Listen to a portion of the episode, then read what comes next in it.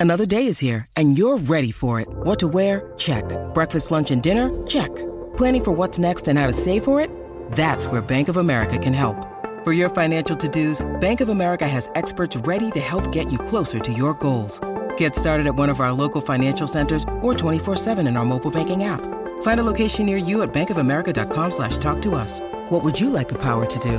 Mobile banking requires downloading the app and is only available for select devices. Message and data rates may apply. Bank of America and a member FDIC. This holiday season, AT&T is giving away $25,000 just for telling them what great LG products you want this year. Stop by a participating AT&T store and snap a selfie holding up the LG products you want to get, like the LG V20 with 5.7-inch HD display and DirecTV app to watch live TV. Then share your selfie on Twitter or Instagram with hashtag Here's What I Want Sweeps or upload it to Here's What I Want Sweeps.com for a chance to win 25 grand. No purchase necessary. Click the banner for rules and a list of participating stores.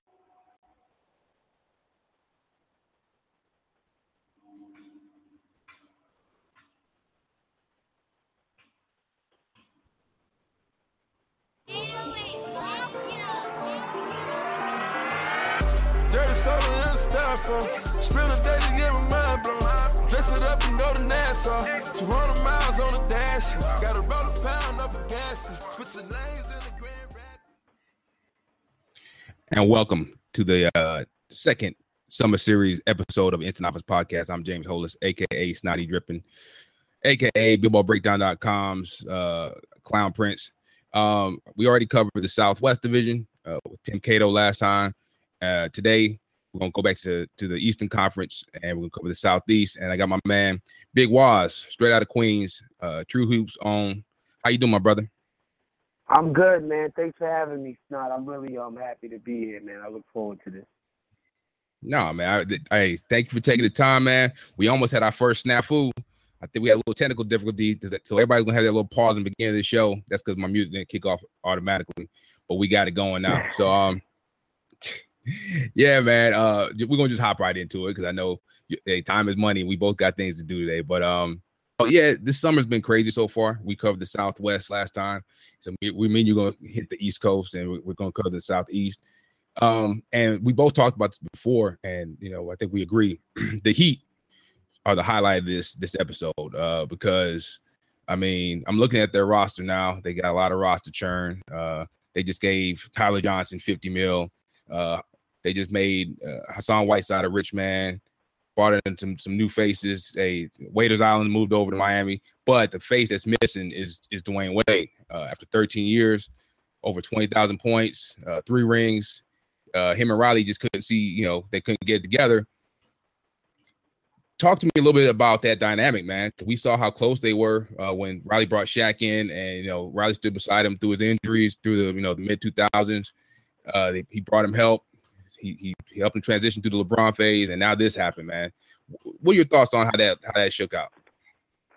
Um, you know, it's all a little. It's it's all real. Not even a little. It's all really interesting to me to to watch it all unfold because of the nature of our league and the pay structure, right? So a guy like Right. D Wade, you know, a lot of the narrative you hear going into the summer and even last summer was like, D Wade's never been the highest paid player on the Heat. D Wade took a pay cut to um to to let the Big Three form back in 2010. Uh, D Wade uh, took another um took another haircut when they were trying to get LeBron to come back um in 2014, and that was and that was about you know and that was a huge part of the narrative, and and, and I'm not gonna lie. At first, I thought the narrative was a bit I don't know skewed because to me in 2000 in 2010 when D Wade signed for like I think it was like 116 mil. I forget the exact number of what it was for the six year contract. It's like yeah, he left about three million over the course of a six year six year deal on the table. Like to act like this guy got underpaid is a bit much. But now, you know, when I sit and think about it, because we have a max contract, because you know a guy like when you are a superstar at the very highest um, level of the league, it's impossible for you to be paid what your actual value is when it comes to what you're bringing to the franchise and tickets and merch and TV, um, um, and not to mention your presence being the sole reason why a guy like LeBron James and another guy like Chris Bosh would even want to come, it's almost impossible for them to compensate and fairly for what he's contributed to the franchise. So, you know, I kind of understand why D Wade would look at these guys and say, I understand that winning is first and foremost, but I've I've brought a lot to this franchise, to this company, this organization, this program. And I can understand why he would feel entitled to be paid, you know, a sort of a back pay, a remediation, if you will, for what he's done for them throughout the course of his tenure in Miami.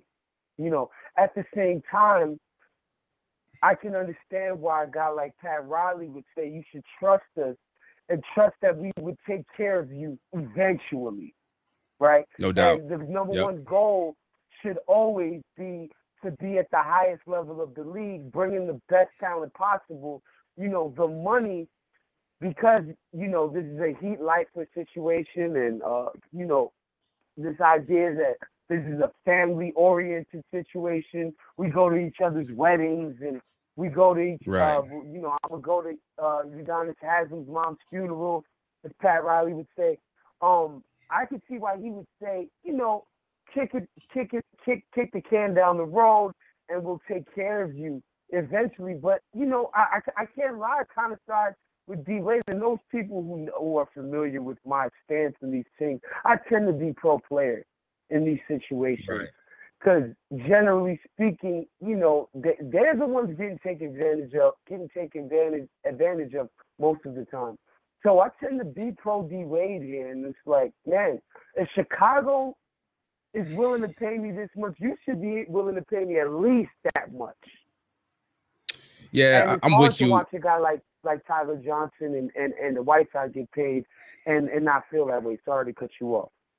No, no, that's that's it. Uh, you hit the nail on the head because I think almost more than the money is the fact that when free agency kicked off, it was about Hassan Whiteside. Then it was about uh, it was about KD, you know, and they were holding him off to you know, hey, wage on the back burner, and they they lowballed him first. It was, it was like you said, it was it's kind of respect thing. He's he's been Mr. Miami for so long, and you know they kept talking heat lifer, and and from uh, but like you said, from Riley's side of it, it's it's business, and he, he can't. They're not in the Lakers situation where they have nothing to play for, and they can just say, "Hey, man, here we open up the, the vaults for you, Dwyane Wade, because you know the money's all yours." They're trying to stay competitive, so it's it's a tough situation, man, on on both sides. I, I am with you though. I think Riley handled this kind of.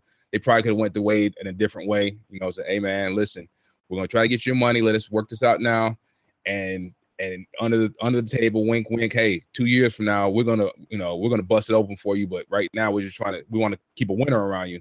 So it's it's tough, man. It's it's tough for both sides. My my thing was that first offer was like 10 mil, you know, and that's that's kind of yeah. it's about respect it's about respect, and they didn't really respect it, man. Um, I brought up, hey, we brought up, we talked about Whiteside, uh, 27 years old, uh, was out of the league like you know a year and a half ago, two years ago, less than 150 total games under his belt, um, and they just handed the guy almost a 100 million dollars, four years, 98 mil. There was actually issues. I mean, I remember reading stories. Chris Bosh, Wade, they all had quotes about kind of his maturity. They said it the nice way, but basically, you know, about his focus and maturity. And now he's cashed out they took a leap of faith. Miami took a real leap of faith. I didn't want the Celtics. I'm a Celtics guy. I didn't want them to even look at Hassan Whiteside. I can get why teams love the the shot blocking, the rebounding, even a little scoring and finishing. I get it, but with the, the issues and the age, and you know, there's a reason it took so long for him to get there. What are your thoughts on that, man? Did they bet on the wrong horse? Was this a good investment? Um, you see, from the perspective of other teams, as far as especially somebody like the Celtics, I could understand the hesitancy in bringing a guy like Hassan Whiteside in, but for Miami, I think the way they look at it is like this guy has bounced around the league, he's bounced around overseas, and they were the first ones, the only ones really, to unlock his potential. And so I can understand why they see this as, you know, somebody that they've invested in, they've developed, and they don't want to see him go. Right. You know? But at the same time, it, his his track record kind of speaks for itself. This is a guy who, you know, was hard to get in line when he was making league minimum.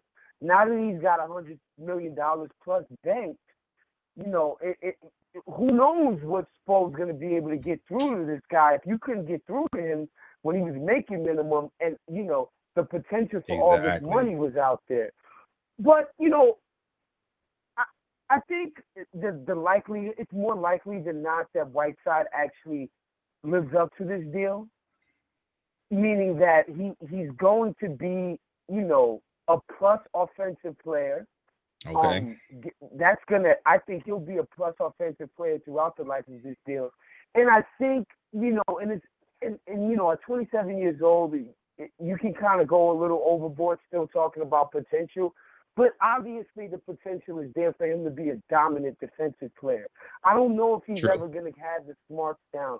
You know, a lot of times, and I think it was Stan Van Gundy who said this. He was like, you know, there are no elite players who aren't really smart, right? Like you get a guy like Dwight Howard, and, and people used to take his defensive dominance a bit for granted. But in order for him to be that dominant, he has to be thinking the game on a level that's far above an average player, as far as Right. his, his breaking down what an offense is trying to do, where he needs to be, when he needs to be there. Um, I don't know that Whiteside can quite get to that level, but I think he can definitely make improvements. Um, you know, because there were times in the Charlotte series where he he he he got it right, where I was like, man, Right. like you could see why this guy's important. He's so huge. He's actually mobile. He can get up. You know, he has the quick hops where he can get up, jump on a dime. You know, you can see uh, uh, uh, uh, uh, uh, an absolutely dominant player trying to, you know, crawl out of there. Um, but there were other times where it's like three, four plays in a row where he just made the boneheaded decision on that end. So, you know, Right. he's going to be a plus offensive player because I think he's he he's he's a dominant player in the pick and roll and what they call, you know, the the vertical spacing. Like he's an alley oop threat. You know, as soon as he, you know, rolls to the basket. Um, but I think on the defense is where he has to prove himself a bit more. And I don't know, you know, your guess is as good as mine as to whether he'll reach that. But I think for the most part, he's going to live up to his contract because he's he's an above average starting NBA defensive. Period. Full stop. There's See, no what- what- about it. What worries me is like you said, man, the physical tools are there. The the man can get up. He's long. He's he's pretty. He's athletic. Just the mental, man. I- And and like you know when some I, I remember I was reading some of the art- some of the things that Chris Bosh and Wade said. It's basically was just he's not very mature. You know he's he, he needs to, he needs to you know he needs to worry about. So I get it, but he's I mean he already had a turn overseas. He's back now. So for Miami's sake, I hope you're right. You know, but I like I said, I didn't want my team. With, yeah, I, I think a lot of teams did the same. They won't want the team to, to touch him. I know LA wanted him. I know Portland wanted him. I'm glad. I'm glad that you know we weren't in the running in Boston. Um, and speaking of the big men in Miami, Chris Bosh, one of the best big men in the game. Uh, I think he got underrated. He got underrated playing with LeBron and Wade, and I, you know, he showed a little bit before he got, you know, the, the blood clot started. The man can do almost everything. Uh, he'll give you twenty, Right. almost ten block shots, pick and roll, defend the pick and roll, hit the. He can hit threes now, but uh, with the, you know, from what I'm hearing, he wants to play. The team's not gonna let him play, and they they they got his safety in mind. Moving forward, uh, what what do you know about this situation? What, what's your thoughts on this situation? I'm not saying what you know. I don't think anybody knows but Bosh and the team. But what have you heard, and and what what's your take on that, man? Like as as Pat Riley wants to win, but you got to put safety first, right? Yeah, uh, I've actually talked about this um uh, quite a bit. Uh, it's it's tough in the sense that because I was a little put off when people were patting Miami on the back for not playing the guy. I'm like, look, Okay. it's not even a salary cap thing. If the guy dies, right, playing Right. with this with this issue, the amount of blowback that the Heat would get, for, and it's not and it's not to say that they don't care about Chris Bosh, but at the end of the day, they have to. And you know, this might come off as cynical, but they have to think about what the repercussions would be. Like the the cost benefit of this is just, you know, I understand where they're coming from, but at the same time, if, if a guy, you know, who has a reputation for being as smart as measured, you know, he's not. And Chris Bosh is the, is the opposite of the dumb jock um, right. stereotype. He's a guy who's known for his thoughtfulness, for his um his curiosity. The guy is a smart dude. Um, he's got children and a wife. I think if he thought that there was a chance that he would die out there, I don't think that he'd be willing to, you know, go on this journey with them. But you know, at the same time, with liability issues being what they are, and we can't forget that if the Heat don't play this guy, uh, his his contract comes off the books. Right. So know, I mean, and we got to think know. about we got to think about this, man. It's like I I'm with you because Bosh to me has always been one of the smarter players. He's, he comes off very self aware. You you nailed it. But just if there's a five percent chance of him collapsing on Right. that court and dying, or, or him after a game, and then on ESPN's report the next morning, Chris Bosh didn't wake up this morning with complications. Just imagine the optics, and and I know it's that's like you said, it's kind of it sounds kind of cold, hard to say about optics and pu- publicity, but that would be crushing for Miami, you know. So you, yeah, Yeah. it's if he does play, let's let's say he does play, how much better does he make them? Does he make them legit challengers in the East? Chris Bosh, Hassan Whiteside, uh, the young I mean, boys, it's- just these. the challenge is to get out the first round, right? like I don't, I don't think they're challenges in any way, shape, or form to Miami, and I didn't buy that they were challenges last year. Um, you know, and my man Amin, shout out to him, Amin Elhassan, ESPN's own. You know, he was on the Heat Island from early. He thought they would, they could give Cleveland a nice run for their money. I never really bought that um, and, and, and that was with, you know, Wade and everybody and, and, and Luol Deng still in the fold. Granted, um, I think we'll see improvements from, from pretty much all of the young guys, whether it be uh, Josh Richardson, uh, Tyler Johnson, Justise Yes, sir. Winslow. I think those guys across the board, you're going to see improvements from. But I just, I don't know. I don't, I don't know how the roster sort of figures itself out. I know Spo is a, is a wizard with figuring out what kind of lineups and what his rotation is going to be, but it, the, the roster just seems kind of uh, mismatched, right? They don't have a Yeah, a real. They, they, the shooting is still a problem, just like it was last Yep. season. And although, and you know what, I will say this: last season, I was one of those people that thought that the, the D Wade usage numbers were a bit too much for me, especially in crunch time. I thought I thought they were just wasting Dragic and making him a spot up shooter.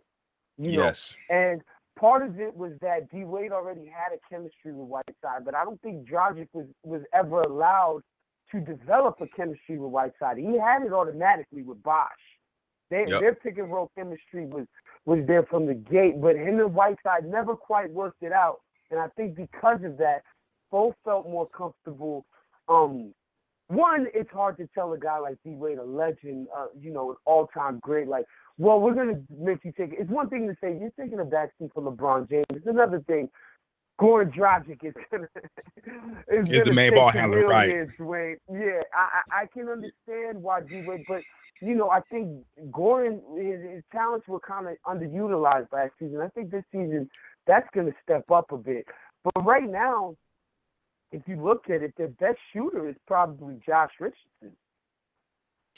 man. I'm, I'm looking at the you know, roster right. I'm looking at the roster right now, and yeah, it's Josh Richardson, Goran. Goran can stroke it a little bit. Um, Yeah, We saw. Dion- But if he's got the ball in his hands, exactly. Yeah, Dion Dion has showed signs. You know, um, he's had some hot streaks in the past, but is he a reliable? Very shooter? streaky. Tyler, Very streaky. yeah, Tyler Johnson isn't exactly, you know, uh, Reggie Miller. So you know, I'm not sure where the shooting is going to come from. You know, I think Yeah. they'll, I think they'll defend quite well. They're going to defend well. I think Spo's going to get these guys to defend pretty well, especially with Richardson and Winslow. I love those two, man. I love them on the wings. I love Winslow's ability to, to, to guard fours from one to four. I love those two dudes. Their tenacity on defense. Even Tyler Johnson gets after it on defense a bit. Dion showed in the playoffs when when motivated, he'll get after it as well. So I think they could do some things. And and, and Dion is a guy who happens to be playing for his life. Actually, he's playing for his next deal. So oh yeah, oh yeah. It's it, you know that'll be an intriguing situation, but this I don't know. This looks like another 43, 42 win team to me. What are you thinking and about that, this? Yeah, that was my next question, man. Because I'm looking at it, and I always like last year. I thought they'd fall off, especially without Bosh. You said it.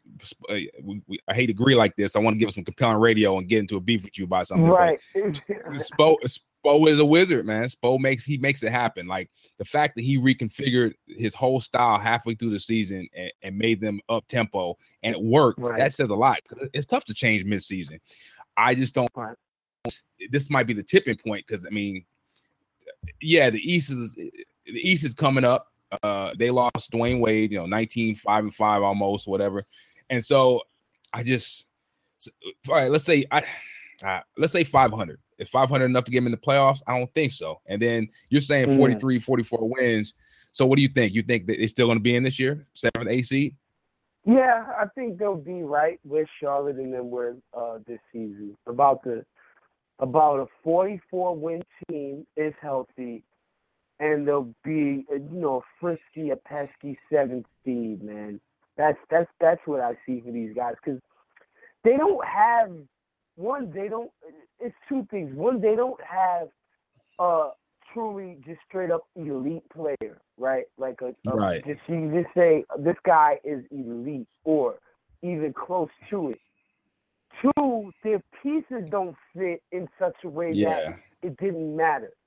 The way, say, the Hawks exactly. were a few years ago, right?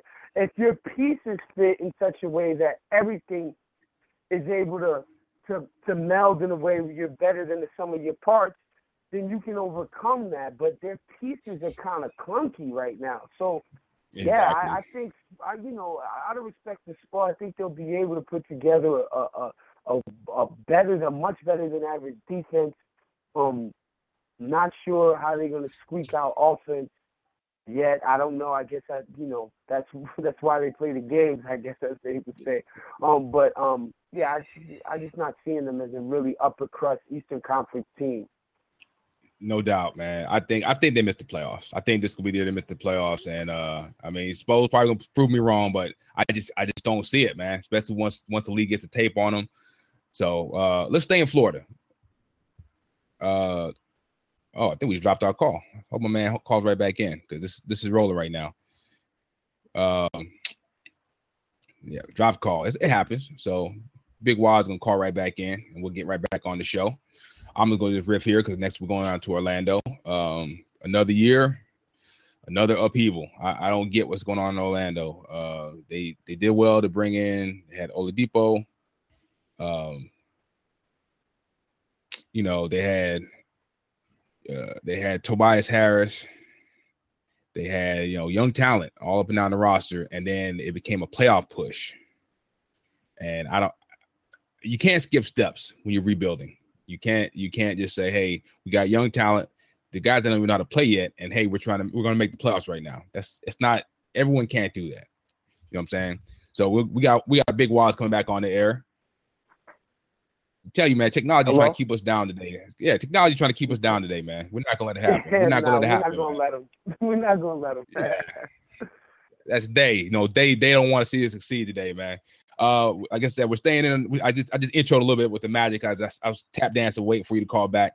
Um, Orlando, man. Uh, they shifted gears yet again. Uh, it's yeah. crazy that they just they just shipped out like you had Tobias Harris. They re-signed him last summer, moved him halfway through the season.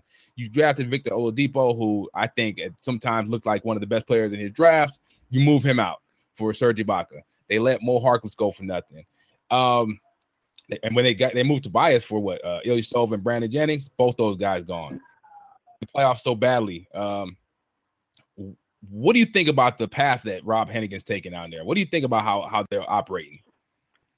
It's you know it's a mess honestly. There's, there's no there's no other way to put it. There just doesn't seem to be a rhyme or reason to a lot of these moves, right? You go out, you go out and you get Serge Ibaka. You have um uh Vucevic already yep, on big. the roster. You go out and sign Bismack Biyombo for Max money, yeah. Jeff, You bring in Jeff Green. You already have um, one of my favorite players. Um, uh, sorry, the kid from Arizona. Um, oh, Aaron Gordon. Why am I drawn to? Yeah, Aaron Gordon. Aaron- Um, it, it's it's just a weird. The the the front court rotation is just. I'm looking at it, and my head hurts. I just I don't understand. Like I I could like okay, a rotation a, a front court rotation of Ibaka, Biyombo, and Aaron Gordon. That three man front court rotation is actually a nice, a pretty nice way to start. What are you doing with Vucevic? Yes. Vucevic, excuse me. I keep calling him. Yeah, yeah, yeah. Vucevic. What are you What are you doing with that? He seems to be the odd man out to me. Yeah, I call him Vucci man, And- and I, I've been on I've been on the wave where I think they probably should look to move him. I said it before they even got Serge and Biyombo, for the simple fact that uh, it's like you said, he's almost like a, a square peg in a round hole. And if and if we and if we're talking about the modern NBA, I've heard whispers about Aaron Gordon at the three, uh, Aaron Gordon being the ball handler in pick and roll situations. I, I mean, what are we what are we talking about here? You know, maybe he's Especially- gonna flash some, you know, playmaking ability, ball handling, shooting that I've that I've yet to see from him. But it seems awkward, man. I, I, I'm not sure what they're doing there. especially when like last year and and they, they got they got a, a pass first point guard now for Payton, and then last year we saw that Evan Fournier can do a lot of playmaking too, and they just gave him 85 mil. It is I, I, the one word that sticks out to me is desperation, and I, I Mm. wonder if ownership ownership seems so hell bent on making the playoffs because like we owe it to the fans, but after what we just saw in Philly. Philly fans will stay loyal because they their ownership had a plan and they stuck to it, and the plan was for long term success. And yeah, if, yeah, if Philly looked. I mean, that's an extreme situation. You don't want that, Right. but there's no need to rush and say oh, we got to make the playoffs just to make the playoffs to be a first round out and then be a mediocre team And- for the next five years. and I've been a vocal opponent of the process. I, you know, I've, I've, you know, made my opinion known many times that I thought how they went about doing it was annoying for somebody who actually likes watching competent basketball. But at the same time, if you watch what Orlando did, like Orlando was the is the argument for the process, right? Yes, Like they they never tried to bottom out. They just straight up said, "We're gonna play our. We're gonna go into every season. We're gonna play how we play. We're not gonna bottom out, and we're gonna just wherever we fall in the draft is where we fall in the draft, and we're gonna try to take the best available guy and construct a roster." But there's kind of the argument for, man, they if you look at their roster, they haven't been to the playoffs in how long? They don't have a, a centerpiece at the moment. You know, and Oladipo was seen as their centerpiece for a few years, and they shipped him out. You know, so this is the this is the argument for why Sam Hinkie is is the, the genius that some people on basketball Twitter would have you believe he is. So, you know, Elfrid Payton, he like, what are they doing with him? I, you know, I've never been a huge fan of this kid. Um, he plays hard, God bless him, but the the, the shoot, the non-shooting ability seems to me the, like something that would always be a hindrance. Especially, you know, what people the, the, the what people fail to realize is not that you can't shoot. Um, not being able to shoot is never the end of the world. It's that you're also not finishing at the basket. yes, A, a guy like D Wade, who we spent the last segment um, talking about extensively, he never had a jump shot ever, but he was so elite at getting to the basket, finishing, and or drawing a foul that mitigated his his his um not his ability his, his, his shooting ability or his non-shooting ability. Um, if Right. have it, Elfrid he could never finish at the basket. You know, same thing with a guy like Ricky Rubio. You know, back in the days, people would compare these guys to Jason Kidd, but Jason Kidd was elite at the basket. That guy Yep. would get to the rim and he was finished consistently. post up, Um, all that. uh, yep, all of that. Elfrid, he never really had those components to his game, and so that was made worse by his, you know, his his his, his terrible shooting. I'm a guy who likes his Hezonja. I like his I like his potential. Um, Yep. I- you know, he's actually somebody who's on this team who could actually put the ball in the hoop from deep, which is a rare thing on this roster. Um, you know, they brought in Frank Vogel, who I'm a big fan of, but he's he doesn't have a reputation for being able to goose offense out of nothing. You know, he's Man, not a Rick Carlisle type or a D'Antoni type. I don't know where you how you're gonna goose offense out of this thing. That, that's exactly where I am with them, man. It's like I think defensively, like they, they might up being an elite defensive team. You got Serge Ibaka and Biyombo and Aaron Gordon, and you you can put all three in the court at the same time. Teams might just Right. not score for five six minutes Right. at a time, but Absolutely. then you might you you might score two points, and that's that's where the question is going to come. Um, and I- feel a little bit like uh about Vogel, like I feel about um my man Tibbs going to Minnesota. Sure, he's he's shown he could make the best out of what he got and do very well, but can he teach? Can he raise these young kids up? And we don't know that yet. And so be- between Fournier, uh, Hezonja, and and Elfrid Elfrid Payton, it's such a Payton, I'm with you, man. Like it's like Rondo. If you can't score and you're not a threat, you can't really stay on the court on, for a quality team. It's I, that's just that's just what it is. How does this backup stack up to the rest of the East, man? They got Beal and Wall in Washington. Uh, Kemba's doing his thing in with, with Charlotte. Uh, Kyrie, Kyrie, and whoever you put beside him is gonna gonna kill in Cleveland. Wh- wh- where does this one? Where does this rank? Where does this rank in the East? We think. I mean, at this point, it's got to be close to the bottom, right? It- That's it. Fournier has kind of kind of proven himself last season as a guy who he he can handle it. He he can make plays out of pick and roll. Um, he's not terrible at drawing contact and drawing fouls. Like he's shown himself to be a, a more than capable offensive guy, primary ball handler guy, which is fine. But Elfrid is, you know, is Elfrid and Hezonja is still improving. So their backcourt situation is pretty much a mess right now. You know, That's um, no, it's all good. I'm at the um freaking, I'm at the freaking daycare. Ain't no problem, man. I got to step outside. We, we will overcome, man. We will overcome. So I guess so. We got a mismatch roster. Uh, we got we got two great defensive uh, big men. Not a lot of shooting. Where do we see them finishing this year? What, what, give me a, give me a prediction. How many how many wins? How many wins for? All right, let me ask you. Over under thirty six wins, and what you got? Whew. I was that's I, I was about to say 35 wins for these dudes. 35 wins, and and, and to So- me that's even a generous e- estimate. And and you know what? This might be a team where a a a, a, a front court injury actually unlocks some things for them to where they could have some lineup clarity.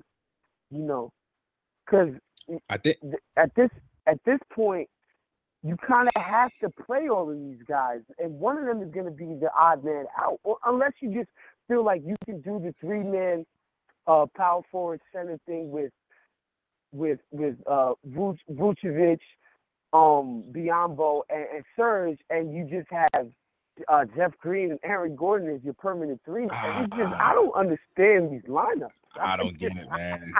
Hey, Jeff Jeff Green's such a waste, man. That I, I, I get it. Yeah, hey, people are like, oh, it's only one year. It doesn't hurt anything. Yes, it does because he's Jeff Green, which is he looks like a basketball player.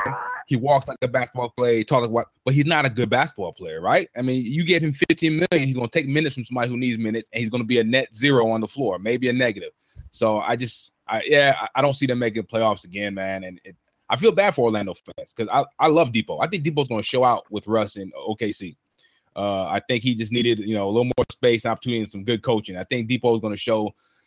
I don't know. I think Tobias is going to show out in, in Detroit this year too. So uh, let's move up south. Let's move up north a little bit, man. We're going to go to Atlanta. Uh, uh, so we're both in agreement though. Orlando's not making the playoffs this year. About mid thirties, yeah, I'm right? not seeing. Sounds about right. Yeah, mid thirties. Yeah, I give him thirty five wins, and that's a generous estimate. That is, I think so. All right, so um, check this out. Uh, Atlanta Hawks, sixty wins two years ago, number one seed.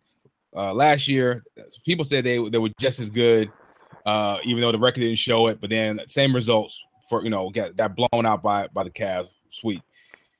um, I think they they I don't think they did Horford right. We were talking about Miami and and and Wade. I don't think they treated Horford right in his negotiations, and that kind of led to him probably making a decision to join Boston. You know, there was talk Lance that wanted him and Dwight. Uh, did they do enough to reverse the trend? They got Dwight Howard in. They traded uh they traded Teague for, and now we're gonna we're gonna give uh, Dennis Schroeder the the, the reins. They brought in some. They got some good. I think some good forwards in the draft. I like Bembry, uh, and I like Taurean Prince. But did they do enough to to to actually win a game against Cleveland this year? I would have to say no, man. You know, and and the thing is, I'm actually a Dwight guy. I'm a Dwight apologist. I think, I think, and a lot of this stuff is self-inflicted with with how he's handled himself in the media. But I think a, a lot of the stuff about the personal, the ways people feel about Dwight personally, kind of take mm-hmm. away from his actual ability on the court. You know, one hundred percent. And and last year, I think his defense suffered, and I remember Serge Ibaka talked about this a little bit. Um, after OKC, they went on a little streak, and and people as they said, Serge, you look reinvigorated. He said, look, I'm a human being, man. Like I like to touch the ball. I'm like anybody else. It's hard. It's hard to get motivated to give you everything on defense when you're not touching the ball offensively. You know, and right. if you feel like you're in a situation where it's hopeless and you're playing with guys who you view as selfish, your defense is inevitably going to suffer. And I think Dwight is going to, he's going to um rebound this year on the defensive end. He's going to be a, a, a, a more than plus defender on that, and he's going to help them with rebounding. Um, I, I I'm not, I, I don't love the fit with with Millsap but I don't hate it at the same time. You know, even though Bill Millsap isn't a knockdown guy from outside, and Dwight obviously he needs to be close to the basket pretty much at all times. Even though I saw right. a video of him on Twitter yesterday uh, draining 16 footers. Um, did, you know. Uh, hey, real quick, did you did you did you real quick? Did you hear what Dwight said about that? Dwight said, "I've been shooting jump shots, and I hit I hit I all my free throws and jumpers practice." And, well, and he said, I believe and he said he said, I'm so worried about messing up, I don't do them in games. I believe him. That's that's nuts to me. I believe him. I think we, sorry. I think we underrate uh I think we underrate confidence, right? There's something to yep. there's something to taking a shot and you knowing that everybody else is fine with it, whether it goes in right. or not. That pressure of if you take this, you better make it I think that you know certain guys just don't care, right? it's like I'm gonna shoot this no matter what. It's the, the Antoine Walker sort of thing where it's like I'm taking this shot. Inevitably, Russell some Westbrook. of them are gonna go in. Right. Inevitably, some of them are gonna go in, and I'll be justified for taking them. I believe it. I believe that he that he makes his free throws in practice. By all accounts, everybody who's ever been around guys like him, guys like Shaq, guys like DJ say they make their shots in practice. It's in the game. There's some kind of mental block that just, you know, everything just goes haywire. They think too much. They really just care yep. too much about making these shots. So exactly. I believe Dwight when he says that he's been shooting. He's been had a nice touch. If you remember, um, if you remember when he first came into the league, the expectation was that eventually he would develop a, a jump shot. Yep. You know, I, yep. I remember he, people were kind of uh, uh, uh, comparing this game to a Tim Duncan type. you know, the expectation was that he he could he had a little bit of touch, and that he would eventually be able to take his game out to 15 feet. So, you know, it's not surprising to me that he he over the years this is something that he's worked on and that he's actually pretty decent at. But uh, yeah, going back to the fit with Millsap, I don't love it, but Millsap is an incredible defender. I don't think he he gets the love that he deserves on that end. He's incredible at his defensive versatility as far as guarding bigs, guarding wings, you know, being able to switch out. Um, even uh, sometimes even uh, meeting guys at the rim, a little bit of rim protection. Yep. Um, he has a re- he's a really high IQ guy offensively, and I think that's what you need when you have two guys who don't fit, where they fit awkwardly, If if one of Right. those guys is really high IQ, he's good at cutting. He he'll um he'll figure out how to offensive rebound. Um, I think you can make some of those things work, particularly in the regular season when half of your games are against teams like, you know, uh, the New York Knickerbockers. You know, well, not the, maybe not the Knicks this, maybe not the Knicks this year, but you know what Uh, I mean. too late. Too late. I'm gonna. Everybody heard what he said, right? He's calling, he's the Knicks a pushover in 2016, 2017. That's that's at Big Wos. Make sure you get at him about that. But uh, I, I actually think I think Millsap and Dwight Howard actually gonna because we've seen Millsap can put on the floor, face up, and you know we're gonna he's gonna let Dwight run the pick and rolls. Dwight, you know, live around the rim, and like you said, defensively, I think they're they're gonna be a stonewall. Um, it's gonna take a time, and and like you, they got to get Dwight involved. Uh, Serge did hit. Serge said it too, and Serge Serge exaggerated. And I think this was this was my first sign that he was out of OKC when he was like, "Yeah, it sucks when you go ten minutes without touching the ball." I mean, yeah. it, it's it's true. I- hey, that team was very Russ and KD centric, and he he just he wanted more touches. He's gonna have a resurgent year in Orlando too, I think. But um, I, yeah, it's gonna be interesting. I think Dwight's Dwight's gonna surprise a lot of people, and and like you said earlier, uh, as you said earlier, a lot of people look at Dwight as a clown and all that, so they let that bleed over and how they get, how they rate his game, or because originally his it was you know this guy can be an all time great Shaq like player, then all of a sudden they see 21 and, and 13, and that's not enough. So By the way, that's not something to sneeze at. it's not. That's my whole point, right? That's crazy. It's like the, dude. The dude has been legitimately what I think. Uh, you know, a handful of def- defensive player of the years, uh, rebounding. He the dude can just flat out. I mean, he made to life hell for me, people. to For me, Dwight Howard is the best defensive player of his era. I would go. I would agree with you on that. I, I, I would agree with you on that. And the fact that people even try to say he's not a Hall of Famer because he's a clown, he smiles too much. That's that's foolishness. Uh, we they talked a little about, putting about together top five defenses in Orlando with the likes of Hedo Turkoglu and Rashard Lewis around this guy and Jameer Nelson. and, like and Jameer this guy- Nelson. Yeah. this guy was anchoring top five defenses pretty much by himself. For whatever. He was basically- Dr. White's he, he was nah, you you have I'm, I'm with you on the soapbox, bro, because he was basically the only like plus defender they had, and and him and Stan Van Gundy made uh, made lock tight defenses. Um, so Jeff Teague, I, I was never a huge Jeff Teague fan, but I knew what he meant. He was so quick. I knew what he meant for Atlanta. Uh, last season, for whatever reason, he didn't seem all the way there mentally, and they moved him out. Uh, Dennis Schroeder's taking over, and they brought in my man. Um, man, what's my man's name? I forgot my man's name right now. The uh, backup point guard, Delaney. They brought Yeah. Delaney from overseas. Um, I sent you a video. I uh, you might you probably already knew about him. My man can really score and shoot. So now they're gonna go with Dennis Schroeder. Do you think, from what you saw of Dennis Schroeder, he showed out in the playoffs? Is he ready for starters responsibilities? Can you? What, Um, what do you think he's gonna? I- look, I was one of those people that watched Schroeder in Eurobasket last summer. Okay. Absolutely dominated people. Like he was dominant. Okay. And I had I have a lot of I have an affinity for guys who can get to the basket at will. Schroeder does have that type of ability. And his jump shot, you know, quite as kept isn't terrible. It's just his IQ slash decision making just isn't there. And I think by this point, if you haven't shown that you are a high IQ guy, um, you know, you see the opening, you get to the opening, you see the man, you get the ball there. He hasn't shown to be that when to take the shot, when not to. He just hasn't proven it in, by now, and I don't know that it's something you can count on.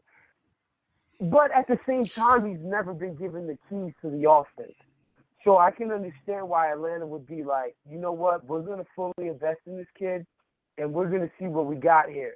I just don't think in the minutes that he has played, whether it be both regular season and playoffs, he's shown to shown himself to be a guy um that can be an above average NBA starter. I'm not, See, this is my thing. know, is, This is my is thing he with a that. top It's 15 point guard in the NBA? Uh, who? I think he. I Dennis think he can get there.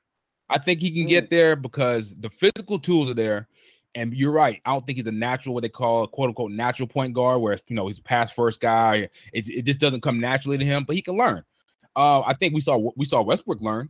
Westbrook learned to the point where, sure. yeah, he has way, way he has way more physical tools, but we see he's, he's thinking the game a lot more than he was two three years ago. So I think I think he I think he can get up there. If we're talking about top fifteen, so that's like the the back end. That's what the Reggie Jacksons, the um who else? Sure. Maybe the Goran. You think he Goran? can get to be as good as Reggie Jackson and Goran Dragic? Um, I think he can get in that in that conversation. While he might not be the mental side of it might not be as good, I think he has more physical tools than maybe Goran. He's right there with Reggie Jackson. The kids, the kid's quick. He's he got the long arms.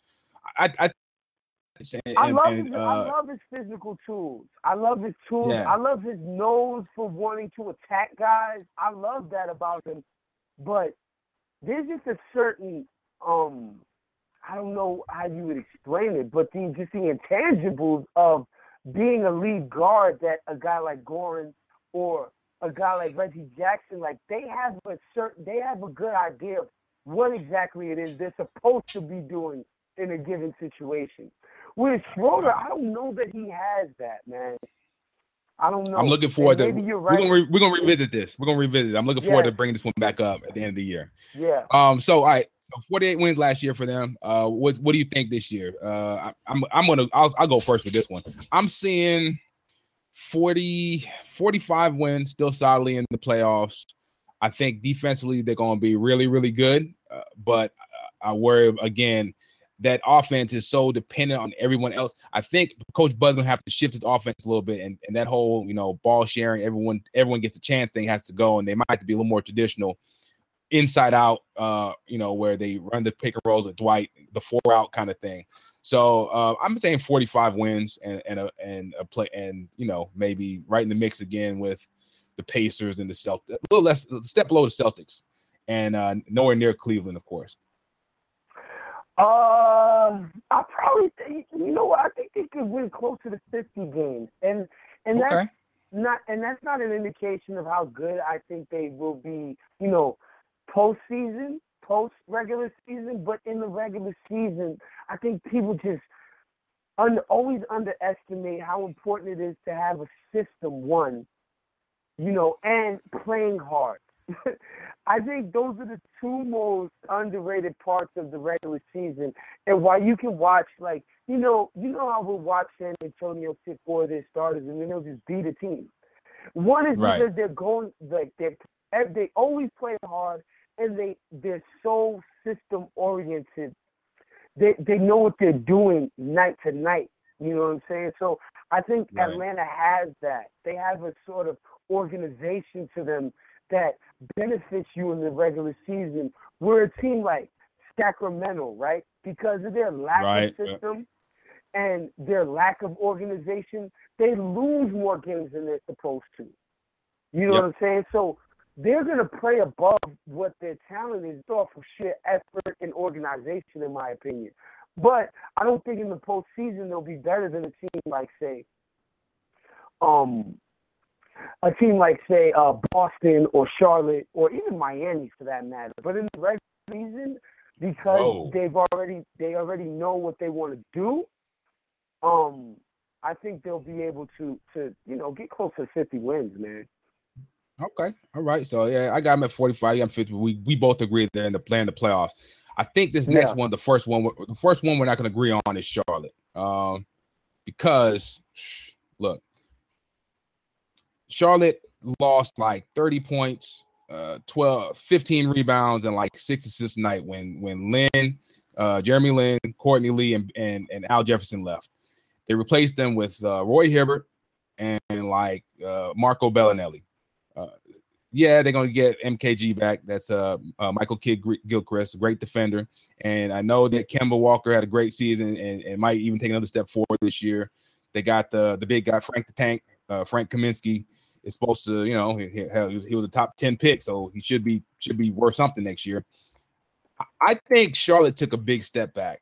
Um, last four years they've actually alternated. They missed the playoffs, then they made the playoffs out in the first round. Last year they made it, so by that pattern, this year they're gonna miss the playoffs. What's your you? We spoke earlier, and you said that you know, right? You said Miami uh, might be there with uh, Charlotte, you know, at the at the at the bottom end of the at the playoff spectrum. What you what do you think? I guess you got him in. Yeah, they're in the playoffs, and and you know a lot of it, a lot of it to me is as a that like they they still have their core together, and they went to the playoffs last year, battle tested. These guys kind of have a, a, an idea about what it takes to get it done, and I know that sounds cliche, but I think it matters in a regular season. I think that sort of know-how wins you games, right? And I think they view themselves as a team who's solidly in the playoffs. Also, you know, I think Kidd Gilchrist, man, because of the injury luck, because he's not a shooter, and because you know, the in the modern NBA and on basketball Twitter, we kind of snicker at guys who can't shoot. I think we understand what this guy brings to a team, especially on the defensive end. He's a human. He's a human walking average defense by himself, in my opinion. And he's one of the rare guys who can do that on the wings because of how he can affect both, you know, on the ball, off the ball. He can guard whoever you want him to on the wing and guard them extremely effectively.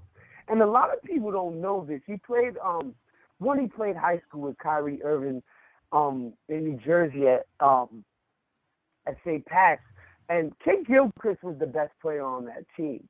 You know, the kid he has okay. all yeah, he was the best player on that team, man. He has all the intangibles. People, you know, he hasn't been able to show it because he's been so injury prone. But this guy, he's a winner, and I hate using that term, trust me.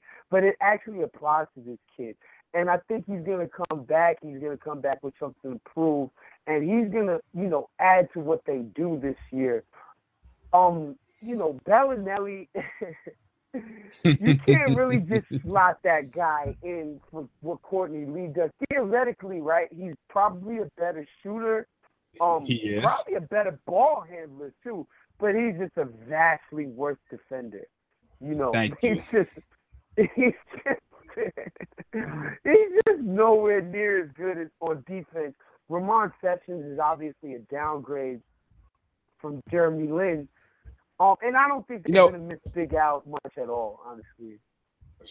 I you know what? You're not the only person. You're not the only person to say that. You're not the only person to say that, man. But hey, four- 14, 14 and like seven, eight off the bench.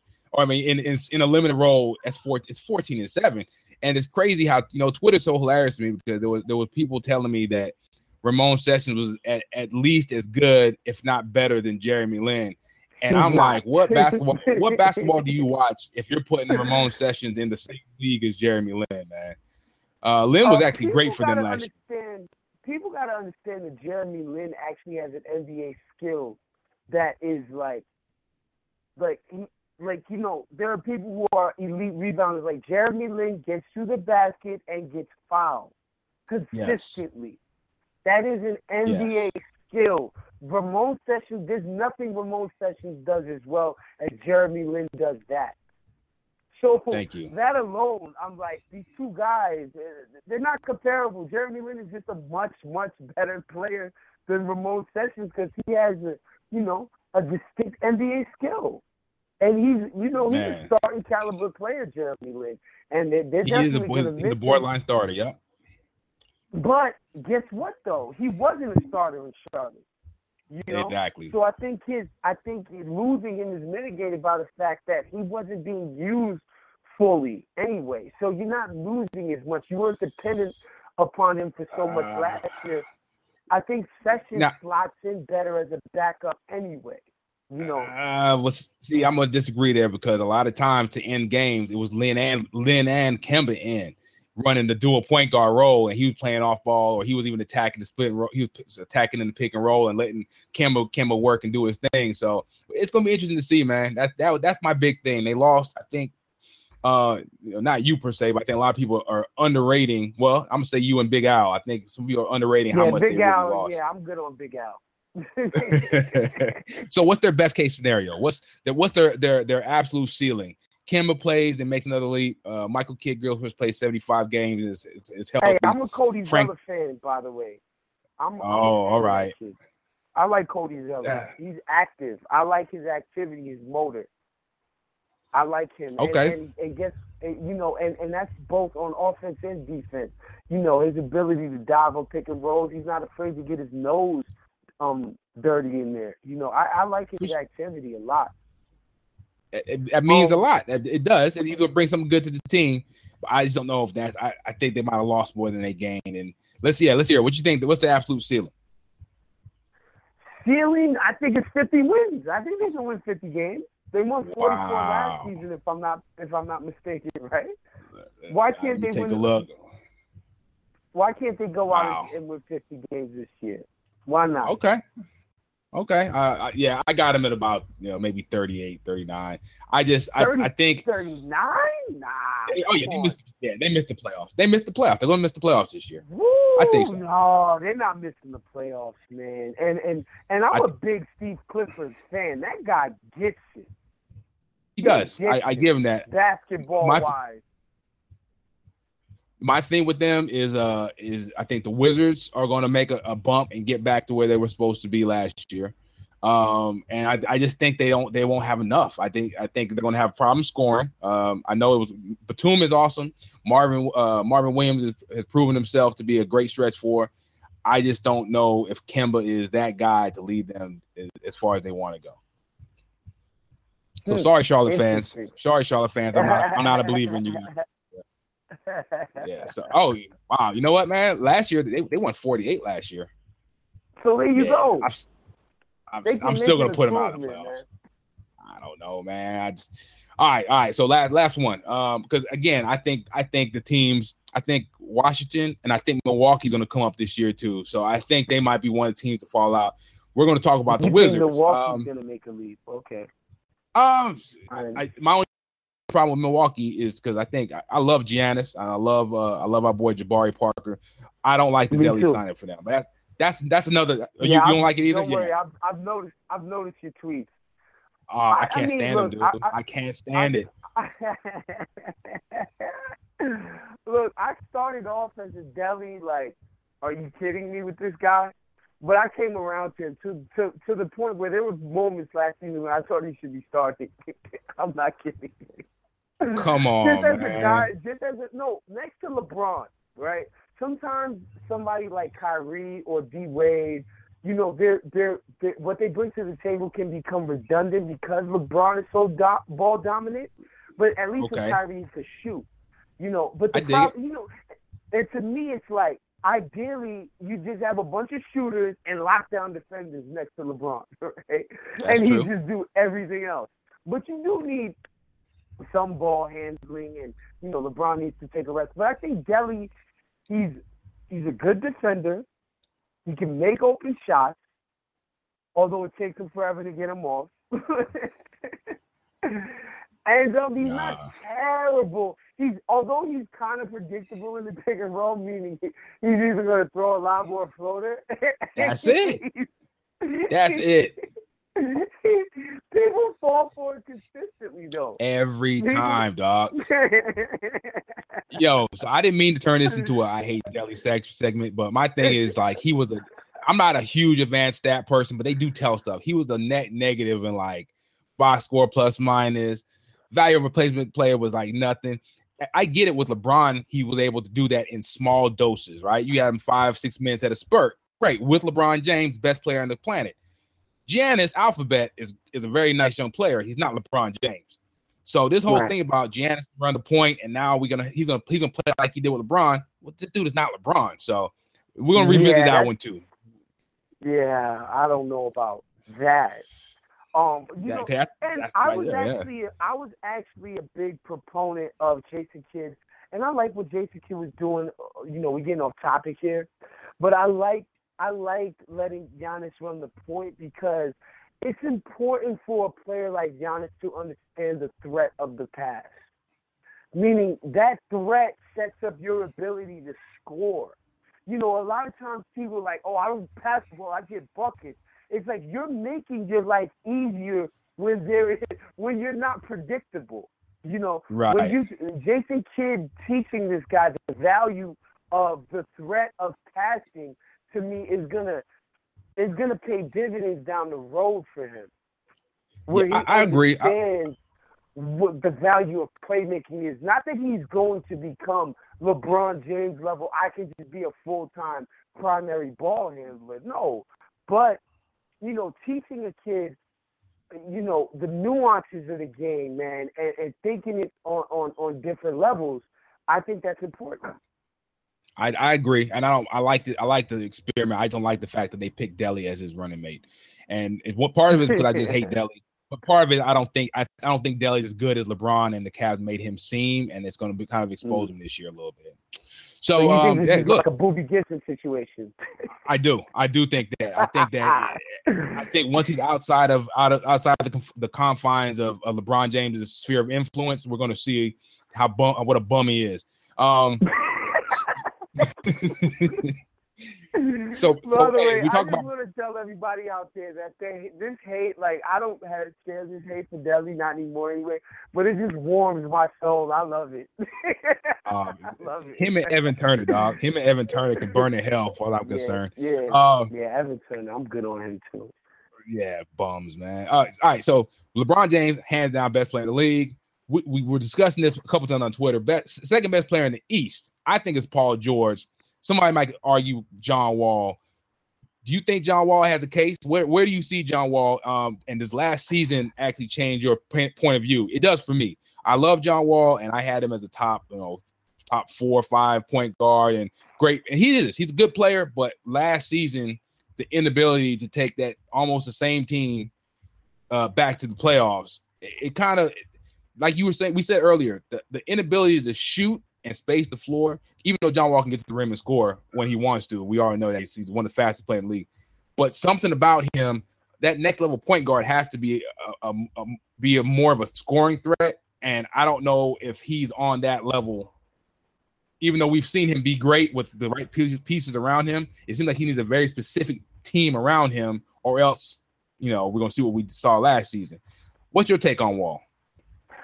Um, okay, so I, I like these conversations because this there's two ways of thinking for me.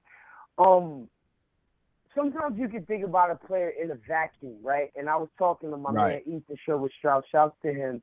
We were arguing via text whether Steph Curry is a better player than KD and whether I would have said oh. that before the playoffs, right? And I was right. like, in a vacuum, Kevin Durant is a better player than Steph Curry. Period. Full stop. Dunzo. Meaning, you know, sometimes these things are context specific. Steph plays on a team. He plays with a guy like Draymond. You know, if you're too big for Serge Ibaka and Steven Adams, uh, blitzing Steph on a pick and roll actually works all the time. Because it does. When, when Serge Ibaka or Steven Adams gets the ball at the top of the key and they got a playmate, that's not the same threat as Draymond Green. So teams that that now gets taken out of the arsenal of a defense. Now that he gets to play with Draymond Green, and so now all these other things, all these other dominoes begin to fall, and things get to be unlocked to where he's able to put out, put the output out there that would allow him to be the best player in the NBA, right? And that's right. that's what I mean by context context specific. You can't throw him on the Knicks and and expect him to put the exact same output out. It's right. just not going to happen. Like these things don't happen in a vacuum. There's context to all of these stats. That's that's my thing with all advanced stats a lot of times people just look at an advanced stat and they don't think about the ecosystem within which those stats grew out of. My you have to consider those things when you talk about any advanced stat. And so, in a vacuum, do I think John Wall is better than Paul George? Ah, I think it's really close because I'm really Whoa. bullish on Paul George. I think it's really okay. close, honestly. I do. And that's because you know, last year I think was a down year, but I think their team one is coach is awful. Okay, they uh, Randy Wittman is a bad coach.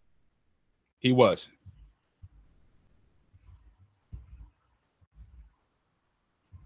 Look at that. My man got mid rant. He got so high to dropped the call. Um, he's gonna call right back again. And he's absolutely right. Everything is content dependent, man. It's like uh and he's right. You can't just take Steph and and put him in the Knicks and think he's going to put up 30 and and and and 30 and 7 and and hit all Sorry. these, you know, shoot 45% three. Uh cuz Steph couldn't do that in, in the Knicks. I was just I was keeping it rolling was doing my my banter while you was gone. But um, I hope it didn't kill your rant, man. Not, you you would no, go ahead. No, no, no. The the take was so scorching that that the Watch was like, no, we can't handle it. Um, no, but what I was gonna say was, you know, last year the the uh the one Randy Wittman I'm not a fan of his, and I'm not one of these coach killer type of dudes who just thinks I know more than a coach because I don't I know I don't, but I just don't think Randy Wittman is an NBA level elite good above average NBA level basketball coach. I don't think so. That's the one. He, two, he's not, um, right? uh, two, no, he's not. Two, the, the the injury situation was was abysmal last year in, in Washington. Granted, some people would True. say, well, you probably should have did better even considering the injuries. I think the injuries had a lot to do with everything. But I think the year before – you really got to see what John Wall brings to a team, man. Like this guy is able to generate so many open threes, and in the playoffs, you could see when I when I was talking about with Giannis, you know that threat of the pass. John Wall was using the threat of his pass to score in the playoffs right. the season before last. You were able to see the full John Wall repertoire, and what I don't think gets mentioned nearly enough is this man's defense. He actually tries hard on defense and is really good at it. He's not like Russ, who we know is athletic. We know who, if he put his mind to it, he'd be an uh, amazing defender. Where he's like, I don't even know if we could call him average on defense. John Wall is probably the best point guard defender we have in the NBA. And okay. not to mention, he'll even go he'll even go meet guys at the rim.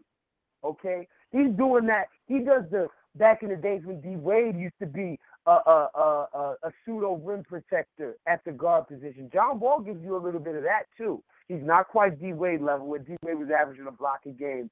He was not that, right. but he has that component to his game. And so when you you know when you put all of that together, I could see how somebody would make the argument that he's the second best player in the conference. I would probably lean towards Paul George. But I, you know, there's an argument to be made there. I'm a big, I don't know, I'm a big John Wall fan. I'm a big fan of the guy. He's one of my favorite dudes to watch, man. And it's unfortunate the injury situation that happened last season, but I, I'm a big fan of his. Okay, so I'm gonna do. I'm gonna plead a, a quick mea culpa because I'm I'm guilty of doing something I've seen other people do and I hate it.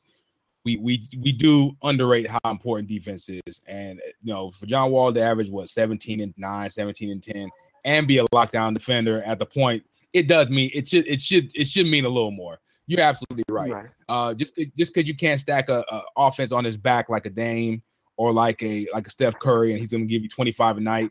That shouldn't. You're right. So uh, maybe I'm a little hard on him for that. Um, I, I, gotta I gotta I gotta fake I gotta own up to it right there.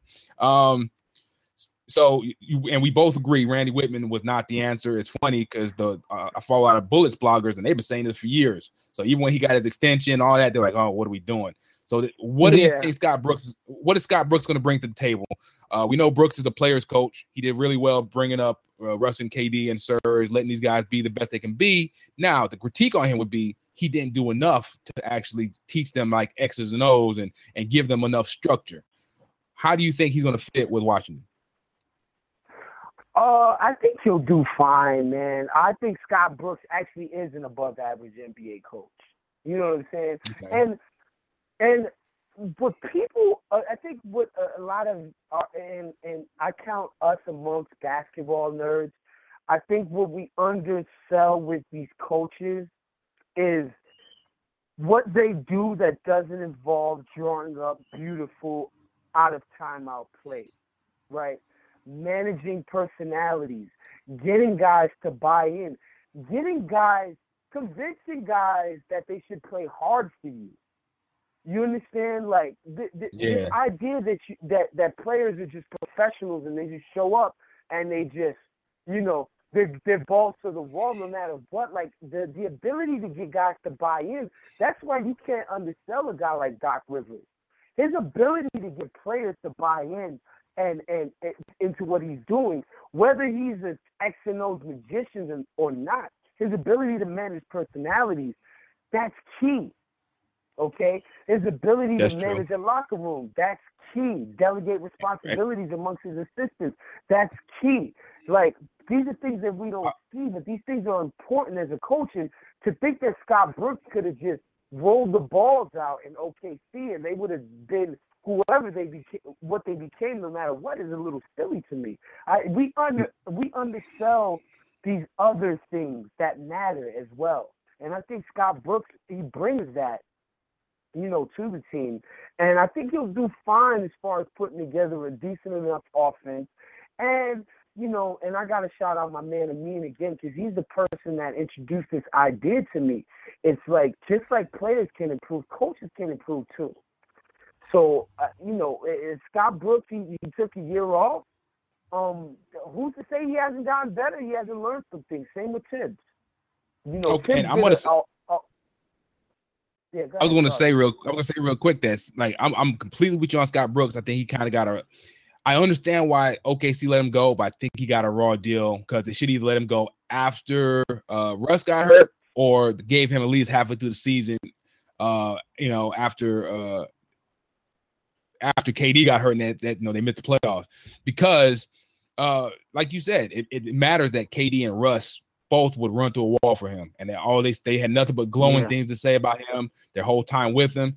I've never he just he he really reached those guys. It matters that Harden turned into the player he did under him. And so yeah, sure, he wasn't a great X and O's guy. He, he obviously he wasn't. Uh he and, and he depended maybe too much on Russ and KD. But like you said, that matters. And I just want to also say real quick, I think Doc Rivers for that town, yes, but you know, I think that ring got Doc a little overrated as where as I think I'm kind of seeing now. Yeah, Look, let's be real. I think he's a little bit overrated. He's had great players. And like right now, not it's it's not hard to play when you got you know to win a lot of games. Well, it's also hard to win games.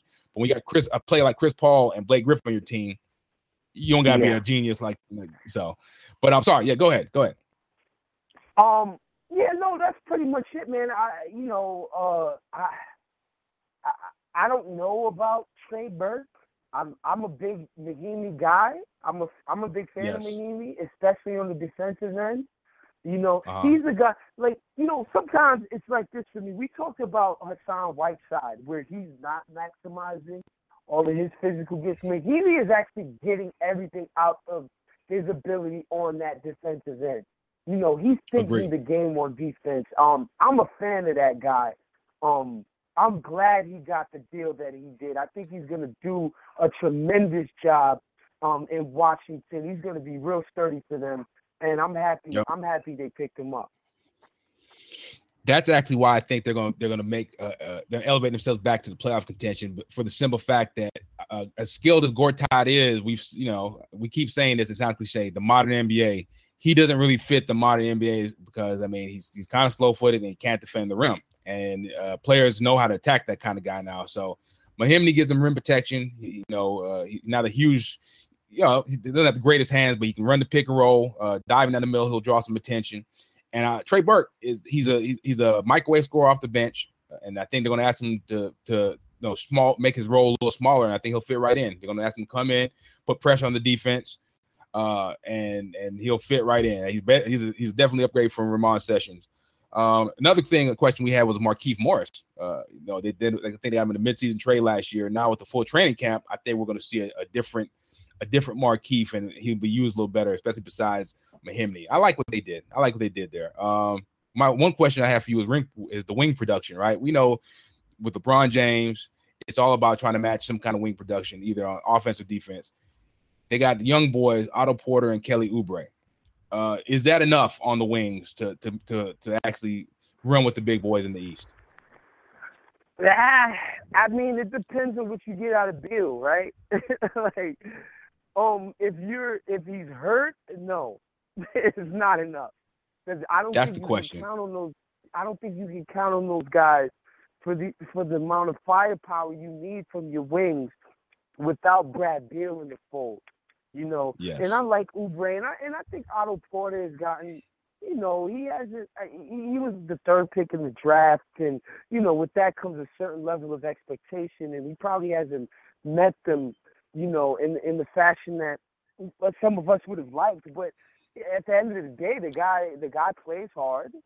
Um, he's a he's a decent, solid defender. You know, both yep. wing positions.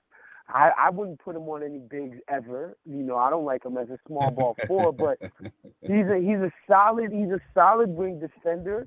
Um, his jumper is steadily improving. He's made improvements since his rookie season. I'm I'm not mad at it, but you got to get Beal has to be in it all at an all star level, man, for for for the level of production that you're going to get out of Oubre and Otto Porter to be okay. You know, those guys aren't going to yeah. give you a lot as far as offensive firepower. If, if Beal's not if Beal's not cooking, it, uh, they, they, it's slim pickings for them on the wings. Man, I just and I worry because I saw the report saying that you know Bill said himself I might be on a minute, a minute restriction for like you know my foreseeable future. So it's not like just for the first thirty games that he mm. might for you know the next three four years, however long, so he can prove that was, his legs aren't made out of freaking macaroni. That he's gonna be on minute restriction, restriction, man. Um, so last season they won, they went 500, they won 41. What do you think this year? Uh, they'll be over that. They're, they'll be over that. They'll be a 47 win team. Oh, they'll be a 47 man. win team. I, I, I like them at 47. I I don't know, man. You gotta you gotta think about you gotta account for injuries to both Beal and John Wall, man you know, you gotta you gotta account for injuries to both of those guys. I think they're vulnerable to, to an injury.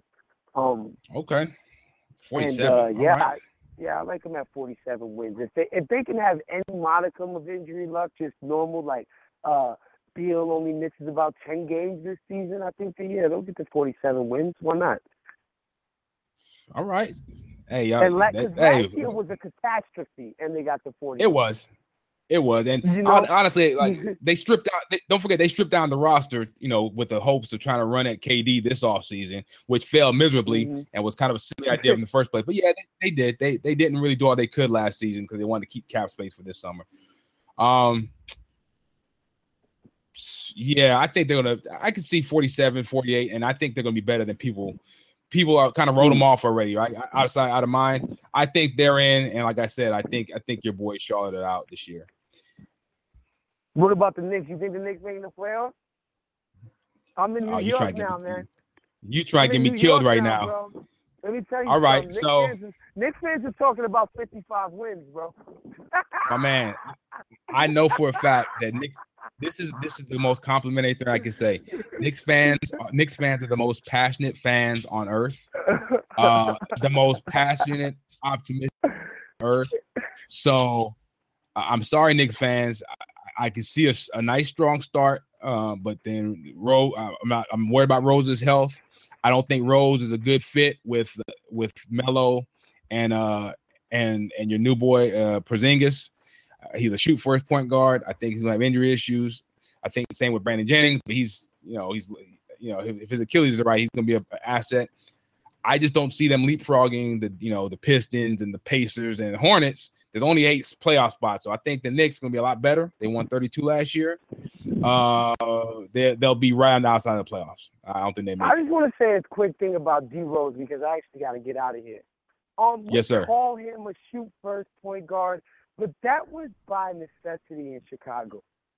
You know, like that's what was asked of him on the Bulls. They asked him to be their primary scorer because at the end of the day, they didn't really have any options before Jimmy Butler became who Jimmy Butler now is. So I I think we're I think we undersell D Rose's playmaking ability because if people remember his one year in Memphis, Calipari was like we got we had to convince this kid to shoot. Okay, uh. like he only averaged he only averaged about 14 points in Memphis. He he he wasn't a, he wasn't a shoot first guy. He was a guy that wanted to get guys involved. I think D Rose can be a playmaking type of guy. Not to say he's going to turn into goddamn Jason Kidd or anything. I'm just saying, I think we oversell how how much of a shoot first kind of mentality guy he is because of what he was asked to do in Chicago. And I think he okay. got a little bit complicated when Jimmy Butler became who he was because Derrick Rose had grown accustomed to a role there. But now that he's in a new situation, and there already is a guy like Carmelo Anthony there, he can't really expect to be some primary scoring type of guy. Okay, so here's my rebuttal to that, though. I, I respect what you said about college, and he was a pass first, and, and Calipari said, hey, we had, to, we had to make him shoot. Now, after six, seven, eight years in the league, doesn't matter what he was in college, he is what he is now. You know, he got used to being mm-hmm. able to take a mm-hmm. lot of shots, handle the rock, That's do true. what he wanted, and and sure he's going to a new situation, but he he still thinks of himself as a star guy, as his comments, you know, a couple know, last summer when he was like, "Oh, I can't wait to break the bank free agency." So he still thinks of himself as, as an upper echelon player. And that's where I think, look, I mean, ego is real. And these NBA players all should have ego because they, you know, they're one of a handful of, of elite athletes who can do the what they 1% do. One percent of the one percent at what they do. Yes, sir. And so at the same time, that can cut both ways because now when a player might need to step back and say, "What what complementary role can I take?" I think Rose still sees himself as I he'll be a dominant player. So that's gonna be interesting to watch the the the interplay between him and Melo next season, and also trying to get Porzingis and shots and touches. It's gonna be interesting, man, because they got a lot of gunners uh, and potential scoring power. I just don't know if they put it all together. And honestly, it sounds mean, Knicks fans, but a lot of my my doubts is because it's the Knicks.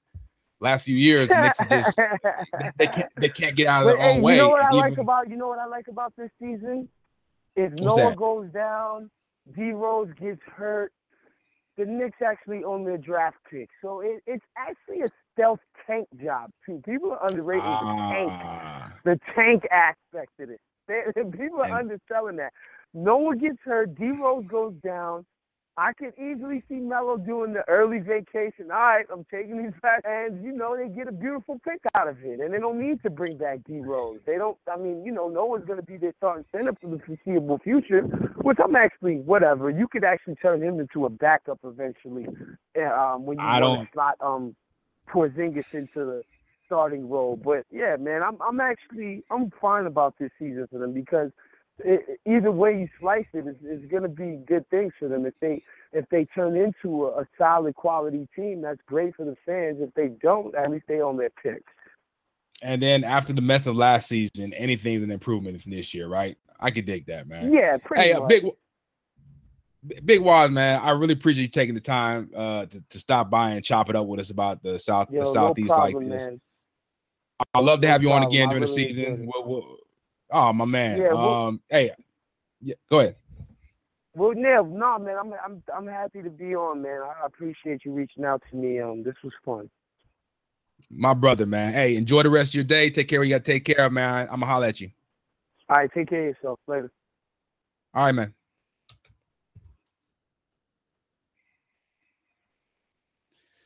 Really good stuff from Big Wos, man. That was cool.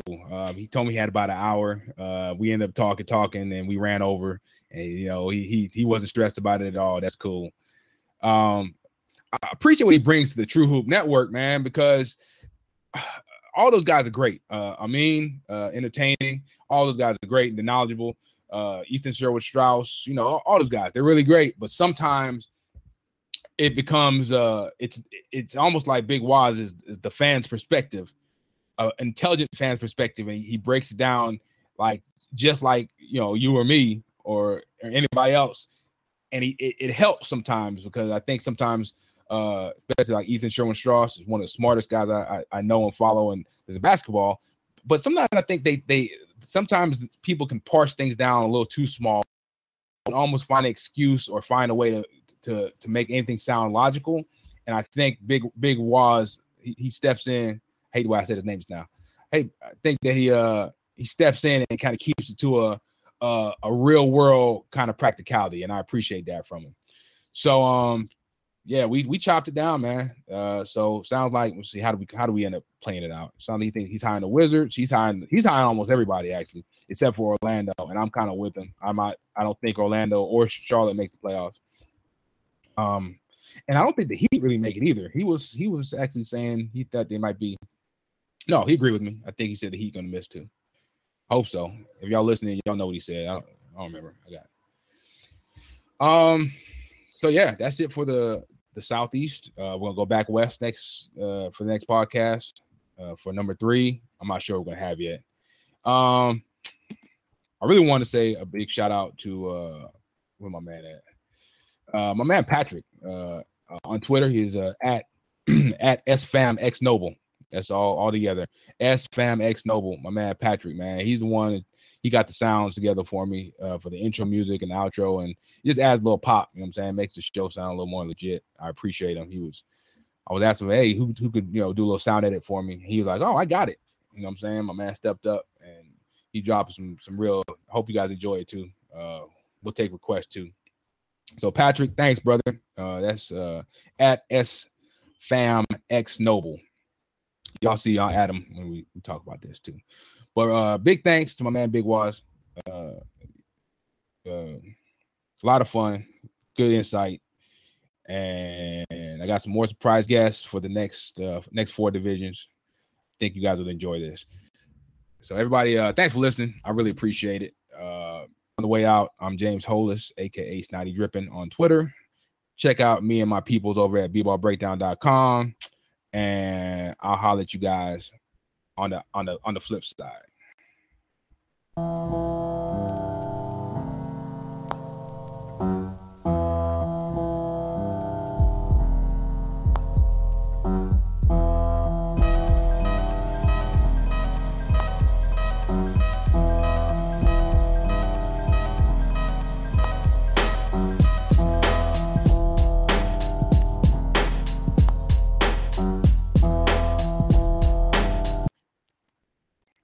You don't go to geico.com, car insurance can seem intense. Like breakup R&B intense. I thought you said you loved the sweater that I got you. If you didn't, you could have told me. Geico makes it easy. Just go to geico.com anytime to update or check your policy without all the extra drama. I even had a gift receipt. It's the most wonderful time of the year, and with help from Albertsons, it doesn't have to be the most stressful. Stop in for great deals on holiday favorites so you can stretch your budget and celebrate more. Pick up fresh, boneless, skinless chicken breasts or thighs, just $1.59 a pound when you buy a value pack of 3 pounds or more. And get General Mills cereal 10.7 to 13 ounces, selected varieties 157 when you buy two. Tastier meals, sweeter deals, happier holidays. Albertsons, it's just better.